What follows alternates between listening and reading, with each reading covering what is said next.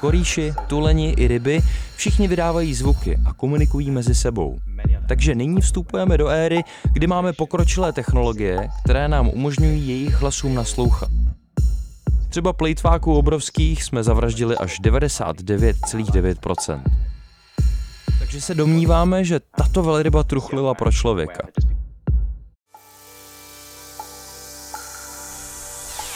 Vlna. Příliv témat z kultury a společnosti s Hanou Řičicovou na rádiu Wave. Vlna. Tom Mastl je původně zoolog a biolog ochrany přírody, který se postupem času stal také filmovým dokumentaristou divočiny, spisovatelem a milovníkem velryb. Napsal knihu How to Speak Whale, jak mluvit velrybsky, která vyšla v minulém roce. Cestuje po různých místech na zemi, natáčí, naslouchá a vypráví příběhy a během toho prožívá velrybí písně taky sám na vlastní kůži. Zachránili velryby před vyhynutím jejich písně? Pomůže nám ke komunikaci s nimi strojové učení? A čemu se od nich můžeme vlastně naučit? Posloucháte podcast Vlna? Já jsem Hana Řičicová a autorkou dnešní vlny o mezidruhové komunikaci je redaktorka Nikola Benčová. Vlna. Příliv témat z kultury a společnosti s Hanou Řičicovou na rádiu Wave. Vlna. Tome, vítej na rádiu Wave.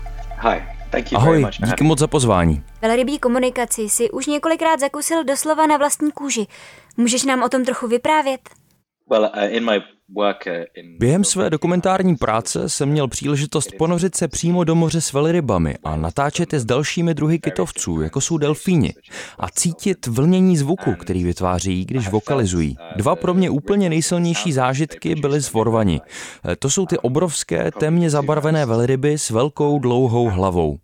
Vydávají takové klikací zvuky, které jsem ve vodě cítil celým tělem, ale zvláště silně ve vzdušných prostorech, jako jsou plíce a dutiny v obličeji.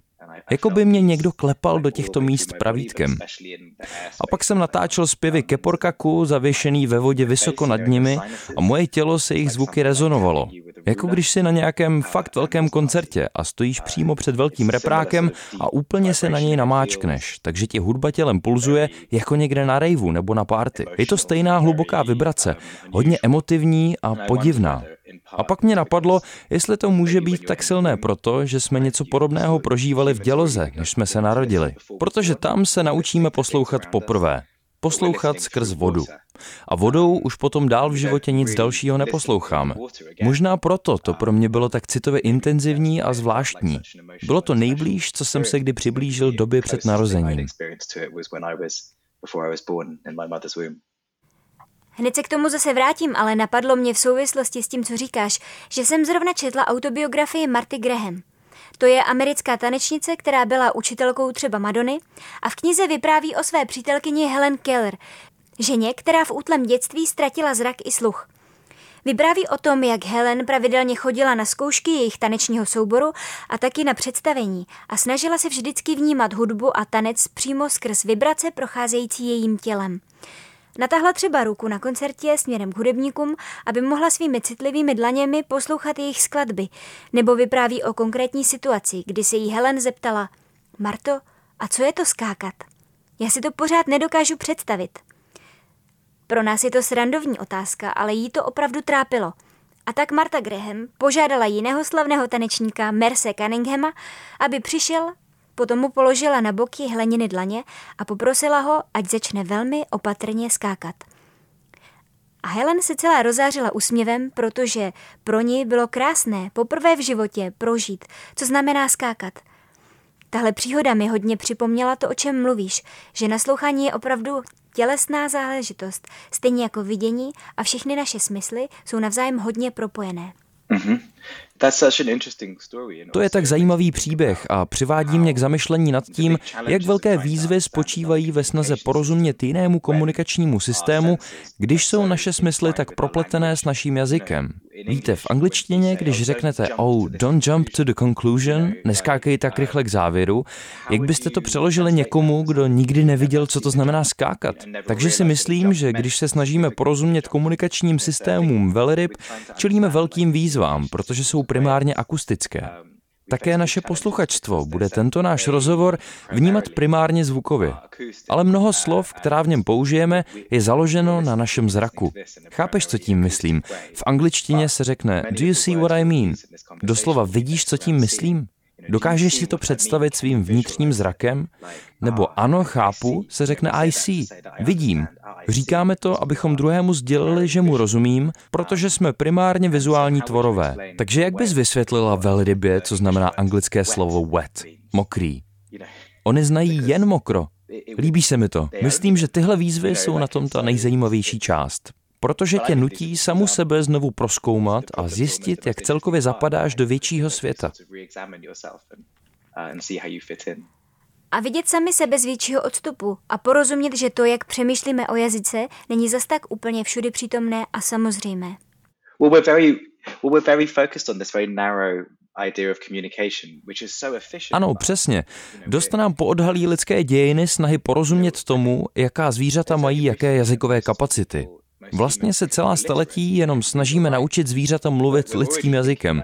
A když jim to nejde, řekneme si, hm, asi nejsou ty druhy tak vyspělé a jsou proto méně než my. Říkáme jim němé tváře. Ale je to trochu divná perspektiva, ne? Proto si myslím, že žijeme ve vzrušující době, kdy už jiné druhy konečně neposuzujeme jen podle toho, jestli umí mluvit lidsky, anglicky, francouzsky. Když jsem se tě předtím ptala na situaci, kdy si velrybskou komunikaci sám prožil, měla jsem samozřejmě na mysli tu už slavnou a podivnou příhodu, která odstartovala tvůj výzkum a dovedla tě až k tvojí knize. Kdy si z vás jedna velryba udělala tak trochu srandu? Mohl bys vyprávět našim posluchačům, co jste konkrétně prožili? Oh, to je opravdu dobrá poznámka. Nikdy jsem o tom nepřemýšlel takhle, jak si to formulovala, ale je to krásně řečeno. Takže, v roce 2015 jsme s kamarádkou Charlotte obeplouvali na kajaku zátoku Monterey Bay v Kalifornii. A to je místo, které je velmi známé velkými populacemi velryb, delfínů, žraloků a dalších oceánských druhů. Kvůli tomu se tomu taky říká modré Serengeti. Jsou to hluboké vody plné života. Vydali jsme se pozorovat keporkaky, protože se jich tam vyskytují velká hejna. A ve chvíli, kdy jsme se vraceli ke břehu, najednou jeden z nich, dospělá velryba o asi 30 nebo 40 tunách, vyskočila z moře při takzvaném průrazu, což je taková ta fotogenická situace, když velryba vyhodí celé tělo z vody. No a přistála přímo na nás a narazila do špičky kajaku. Naštěstí se netrefila do našich těl, to bychom okamžitě zemřeli, ale zasáhla kajak a stáhla nás sebou pod vodu. Vzpomínám si jen, jak mě to táhlo dolů velmi rychle. Ten pocit rychlosti ve vodě mi opravdu utkvěl v paměti na celý život. Ještě nikdy jsem se ve vodě nepohyboval tak rychle a necítil takovou sílu. Myslím, že je to něco podobného, jako když vědci spočítali, že keporkak při průrazu uvolní energii v hodnotě asi 30 nebo 40 ručních granátů. Takže si jenom představte, že jste přímo v oku takové obří síly na širém moři. Bylo to opravdu divné a zajímavé zároveň. Od té doby jsem se setkal s několika surfaři, co jezdí na velkých vlnách a všichni jsou mojí zkušeností fascinovaní. Myslím, že mi i trochu záviděli, protože by sami chtěli zažít něco takhle radikálního a extrémního. Je zvláštní, že tomu říkáš komunikace, protože jedna z teorií je, že to, že velryby takhle vyskakují z vody, je právě jeden ze způsobů jejich komunikace. Když dopadnou na hladinu, vydá to hlasitý zvuk, který se ve vodě šíří velmi rychle, takže tím o sobě dávají vědět na větší vzdálenosti. A přišel si na nějaké vysvětlení, co její chování mohlo znamenat z hlediska komunikace? Well, um, bylo zjevné, že je velmi nepravděpodobné, aby z jejich strany šlo o agresi, protože keporkaci mají jiné způsoby, jak ji projevovat. Třeba když je pozorujeme v okamžicích, kde na ně útočí kosatky.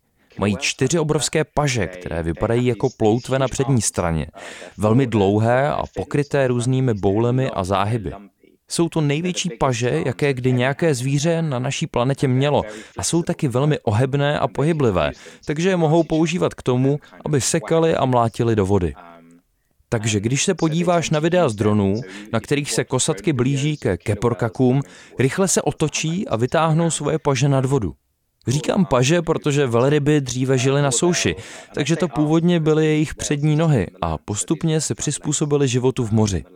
A taky při takovém útoku nebo znamení agrese používají ocasy, které jsou mohutné a velmi silné. Nepotřebují tedy vyskakovat z vody a dopadnout na ty, které chtějí napadnout. I vědci, kteří se na záznam tohoto incidentu podívali později, viděli, jak velryba změnila v poslední minutě ve vzduchu směr, když nás spatřila a rychle se otočila, aby nedopadla přímo na nás. Pamatuju si, jak se dívám, jak se vynořuje z vody, vyskakuje nad nás, až úplně zakryla sluneční světlo a já si říkám, aha, teď umřeme, protože letí přímo na nás. Byl jsem pak ve vodě velmi zmatený. Proč nejsme mrtví? Jako poslední jsem viděl, že se blíží přímo k nám. Ale vědci říkali, že se na poslední chvíli zvládla otočit a spadla tak mimo náš dosah. Takže pokud jde o to, co by to celé mohlo znamenat, myslím, že to nikdo neví. Existují teorie, že vyskakují z vody kvůli komunikaci, aby vyjádřili různé věci.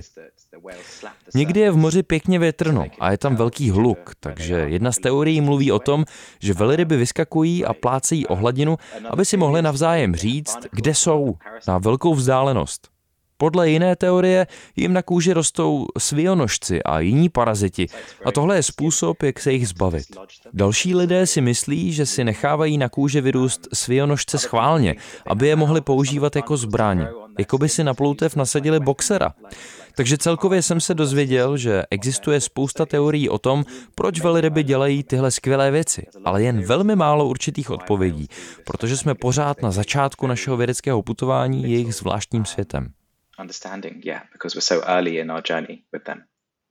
Takže možná vás prostě jenom neviděla, udělala chybu a uvědomila si to až na poslední chvíli. I think that's the most likely explanation. Um, that to je asi nejpravděpodobnější vysvětlení, protože voda tam je plná života a nejde přes ní vidět, jak má hluboce zelenou barvu, protože je plná fotosyntetizujících řas, planktonu a dalších mikroorganismů. Takže si nás ta velryba mohla všimnout jen těžko. Snažili jsme se samozřejmě neustále ťukat na povrch kajaku, aby velryby věděli, kde ve vodě jsme. Ale prostě si myslím, že to byla neuvěřitelná smůla, že na nás skočila. Ale taky neuvěřitelné štěstí, že na nás skočila tak, jak skočila, protože jinak bychom byli mrtví. Jen je to trochu nepředstavitelný. A proč je z tvojí perspektivy, která zahrnuje i podobně bláznivý příhody a prožitky, důležitý naučit se velrybám porozumět? Najít způsoby, jakými komunikují a možná i rozluštit, co konkrétně říkají? Myslím, že můžeme rozdělit takový význam do dvou proudů. Za prvé, je podle mě těžké najít v historii života na Zemi někoho zajímavějšího, než jsou právě velryby. Existuje okolo 90 známých druhů kytovců, tedy velryb, delfínů a svinuch, a ty jsou v oceánu už 50 milionů let a žijí ve všech jeho různých částech. Oceány přitom tvoří největší část povrchu, takže tito živočichové mají proskoumanou a zabydlenou velkou většinu naší planety. Mají obrovské mozky, žijí dlouho, někteří mohou žít i přes 200 let. Mají složité sociální systémy a vazby, spolehají se jeden na druhého. Podle vědců, kteří je studují, mají také bohaté kultury.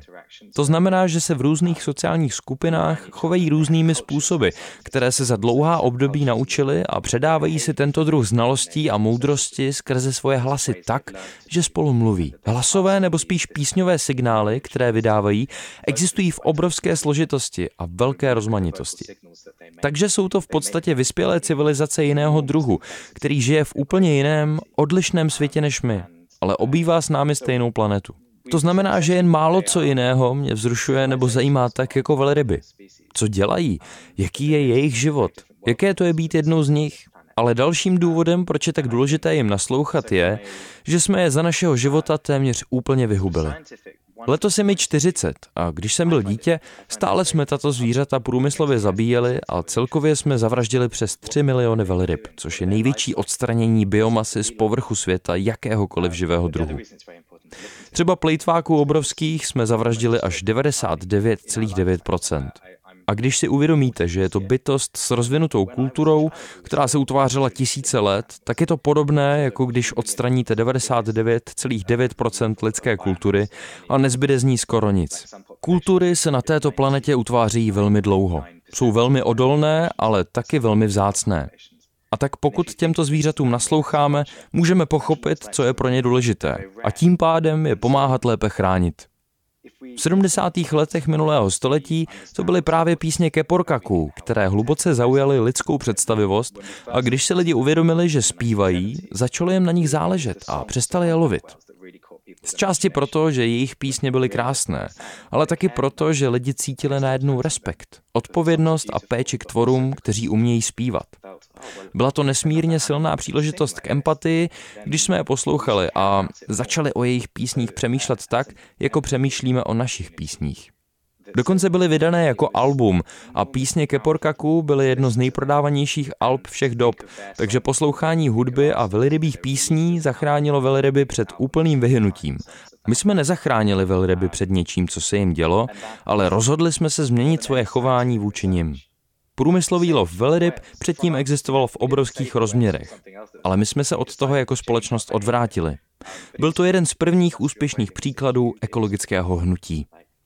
A když jim teď nasloucháme hlouběji už několik desetiletí, víme, že čelí mnohem více hrozbám. Stejně jako ostatní mořští živočichové, jako jsou korýši, tuleni i ryby, všichni vydávají zvuky a komunikují mezi sebou. Takže nyní vstupujeme do éry, kdy máme pokročilé technologie, které nám umožňují jejich hlasům naslouchat. A pak taky další technologie, které nám umožňují nacházet vzory v tom, co slyšíme. Obojí zcela mění naše chápání toho, co je komunikace a kdo může komunikovat. Umožňuje nám to tak pochopit životy jiných živočišných druhů, jejich škápání by pro nás jinak bylo úplně nepředstavitelné.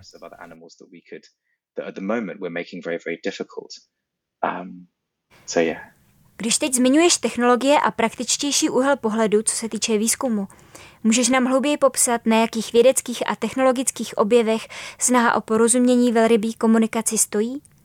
Jaké technologické možnosti nám dokážou zprostředkovat hlubší propojení se s velrybými písněmi a v budoucnosti možná i překládat jejich významy? Uh, uh, Kromě zpěvu je ještě mnoho dalších zvuků, které ke komunikaci používají. Funkce velrybých písní a jiných forem komunikace se tak může velmi lišit. Velkým problémem dřív pro lidi v moři bylo, že tam nemůžeme jít jen tak, protože bychom se utopili. Náš sluch se vyvinul pro souš a v hloubce je nám také velmi chladno. Takže moře bylo vždycky místem, kde jsme nutně potřebovali technologie. Potřebovali jsme plachetnice, brýle, potřebovali jsme potápečské přístroje, jaké vynalezl Jacques Cousteau, abychom viděli a mohli dýchat pod vodou. Biologie byla vždycky studiem věcí, které můžeme porovnávat. A abychom mohli něco porovnávat, potřebujeme to nejdřív umět měřit. Ale jak změříte komunikaci? Jak změříte chování? Dříve jsme mohli tyhle věci jen zapisovat nebo zabíjet zvířata a měřit jejich těla. Nebyli jsme vůbec schopni měřit komunikaci. Dokud jsme asi před stolety nedokázali poprvé zaznamenat zvuk a postupně i video. Najednou jsme mohli zachytit píseň nebo komunikaci jiného druhu.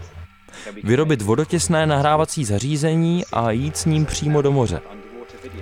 Když máme podmořské videozáznamy a podmořské zvukové záznamy, vynalezli jsme způsoby, jak zachytávat chování zvířat. A v poslední době s digitálními nahrávkami, které jsou velmi levné, jsme pak narazili na další problém. V současnosti máme tolik nahrávek, že je žádný člověk nemůže poslechnout nebo zhlédnout všechny, a to ani za celý život. Ale abychom si začali hledat cestu ke komunikaci s jiným druhem, potřebujeme opravdu velké množství informací a dat. Jsou dvě velké věci, které se staly právě za dobu, co píšu tuhle knihu. Za prvé, každý má u sebe mobilní telefon, takže po celém světě máme všichni kolektivně v kapsách vědecká záznamová zařízení. Třeba když na nás vyskočila velryba v Monterey, někdo hned vytáhl telefon, natočil to a nahrál na YouTube. Takže máte záznamové zařízení, které zachycuje chování zvířat a je schopné záznam standardizovat a sdílet na globální platformě, aby ho mohli analyzovat i další lidé. Tomu se říká citizen science, občanská věda. Znamená to, že se lidé pohybují se záznamovými zařízeními všude po moři a sdílejí materiály prostřednictvím internetu. To je obrovský nárůst množství dat. Za druhé máme také nástroje strojového učení. Strojové učení je odvětví umělé inteligence, kde se stroje zdokonalují v hledání vzorců ve velkých souborech dat. Vidíme to s ChatGPT nebo s Google Translate. Jakou velikou a vlastně docela překvapivou sílu mají tyto nástroje umělé inteligence, které dokážou najít vzorce v lidských jazycích a být schopné, jako například Google překladač, překládat mezi jednotlivými lidskými jazyky a porovnáváním těchto vzorců.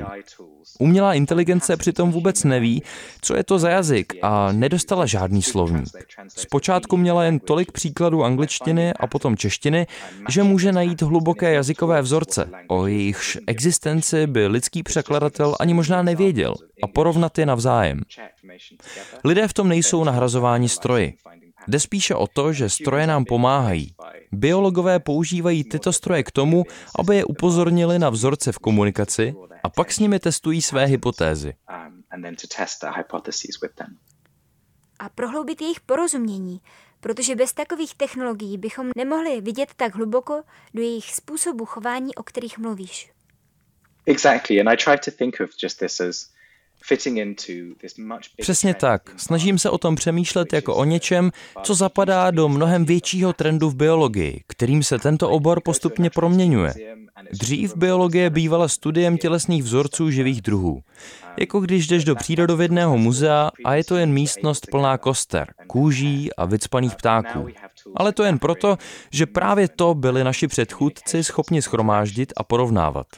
Ale teď, když máme pokročilé nástroje zachycování pohybu, komunikace a interakcí, mě fascinuje otázka, jak bude třeba vypadat přírodovědné muzeum v Londýně za 20 let. Budou tam samozřejmě běhat děti a lidé se pořád budou chtít jít podívat na kostry dinosaurů nebo plejtváků obrovských. Ale co kdyby se smohla najednou ocitnout uvnitř hejna špačků, kteří šumí na obloze? Nebo se stát součástí rybího hejna uprostřed oceánu? Co kdyby to najednou bylo možné? Jaké by se daly vytvářet interakce s novými digitálními přírodními daty, která jsme nashromáždili? Před dvěma dny jsem se účastnil akce v britské knihovně, kam vědci ze Skotska přivezli nahrávky dvou kosatek, žijících ve skotských vodách. Liší se od všech ostatních kosatek na britských ostrovech. Jejich nejbližší příbuzní žijí na Antarktidě a mají úplně jiné hlasy a jinou kulturu. Ale oba jsou to samci a jejich kmen se tak ocitl na Prahu vyhynutí. Je to naprosto unikátní kultura velryb. Myslím, že by se to dalo nazvat komunikačním systémem nebo dokonce jazykem. Nejsme si jistí. A vědci přivezli pevný disk s jedinými nahrávkami této velrybí komunity a předali je Cheryl, kurátorce zvuků zvířat z britské knihovny. Cheryl je teď hodlá nahrát vedle všech lidských hlasů různých přízvuků. Asi víte, že v Anglii máme spoustu přízvuků a můžete popojet jenom tři nebo čtyři míle a lidé hned mluví úplně jinak. A my teď začínáme vnímat také různé přízvuky zástupců různých druhů zvířat. Chápeme, že stejně jako lidé mají bohaté a pestré kultury. A my se můžeme vydat na různá místa na planetě, abychom je proskoumali, komunikovali s nimi a zažili je.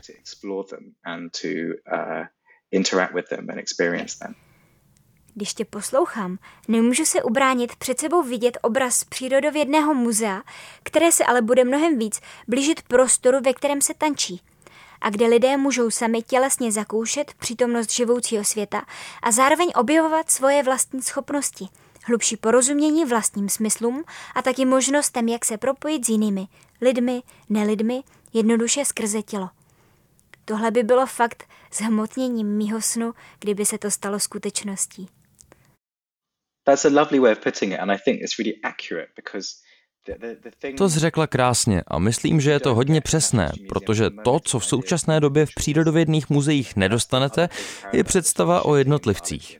To je další velké paradigma, které se v biologii v posledních deseti letech mění. Vědomí, že jeden leopard není stejný jako jiný leopard. Obyčejně přijdete do velkého muzea a tam mají jeden exemplář leoparda. Vedle exempláře lva, vedle medvěda, ale jen málo co naznačuje, že jeden leopard se hluboce liší od druhého, protože mají velmi rozdílné osobnosti a psychologii. Stejně jako víme, že neexistuje žádná lidská kostra, která by reprezentovala všechny lidi a to, čeho jsme schopni. A takového jemného poznání skutečně dosáhnete jen tehdy, kdy můžete nahlédnout tento tanec rozdílů v tom, jak jedinci reagují na své prostředí. Víte, interakce mezi prostředím a tělem je život. Není to jen tělo, nebo jenom prostředí, ale jejich souhra.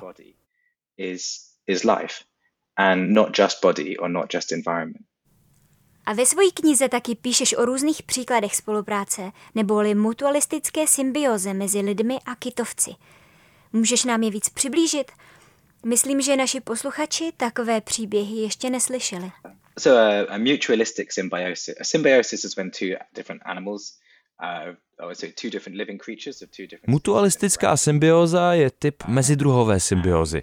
A mezidruhová symbioza nastane, když na sebe vzájemně působí dva různí živočichové, tedy dva různí živí tvorové dvou odlišných druhů. Mutualistická je potom taková symbioza, kdy je interakce dobrá pro oba partnery. Je užitečná pro oba, takže to není tak, že by jeden z nich požíral toho druhého. Veleryby a delfíni jsou z hlediska symbiozy velmi zajímaví, protože se zdá, že už mezi různými druhy veleryb navzájem navazují spoustu přátelství. Takže třeba existuje hejno vorvaňů, které adoptovalo delfína s postižením, zvaným roštěp páteře. Zdá se, že mezi druhy různých delfínů a veleryb existují přátelství, která trvají dlouhá léta a společně cestují přes celé oceány. A když se někdy oddělí, znovu se zpřátelí. Jsme zvyklí uvažovat o světě jako o rozděleném na různé druhy, o nichž jsme se rozhodli v systematické biologii, ale možná pro veleryby a delfíny není druh tak důležitý rozdíl. Takže právě teď v Brazílii žijí delfíni, kteří pomáhají rybářům chytat ryby. Delfíni a rybáři se spojí a delfíni nahánějí ryby do přístaviště, přímo do rybářských sítí a pak se o ryby navzájem dělí. Ve spoustě domorodých příběhů po celém světě. Nejúžasnější příběh, na který jsem narazil, se jmenuje Zákon jazyka, The Law of the Tongue. Na jihovýchodě Austrálie, na místě zvaném Eden nebo Eden, žijí lidé národu Yuin, původní lidé z této části Austrálie. Myslím, že je k přemýšlení o tomto příběhu velmi důležité si uvědomit, že v Austrálii žijí nebo donedávna žili na různých místech lidé někdy nepřetržitě i více než 10 tisíc let, možná 40 tisíc. Takže jsou to jedny z nejdéle trvajících lidských kultur na světě. Víme, že tyto kultury přetrvávají velmi dobře, protože z některých ústních vyprávění tamních lidí vyplývá, že popisují pobřeží naprosto přesně od poslední doby ledové. To je kontext pro tento příběh, který je podle mě opravdu důležité si uvědomit a představit si, jak dlouho už probíhá tato interakce mezi lidmi a kytovci. A velmi zajímavou součástí tohoto příběhu je, že vědci si myslí, že kosatky truchlí, když některá z nich zemře protože projevují zvláštní, neobvyklé chování, kdy týdny a týdny a týdny nosí mrtvé tělo svých mláďat na hlavě a chovají se velmi divně. Vydávají různé zvuky a zdá se, že truchlí. A jednou se jeden mladý muž z rodiny Davidsonových zřítil z boku lodi a zmizel v moři. Utopil se, ale dlouho nemohli najít jeho tělo. A tak sledovali jednu z velkých starých kosatek, starého Toma, a u něj našli tělo tohoto mladého muže. Starý Tom prostě s jeho tělem čekal celé dny, takže se domníváme, že tato velryba truchlila pro člověka.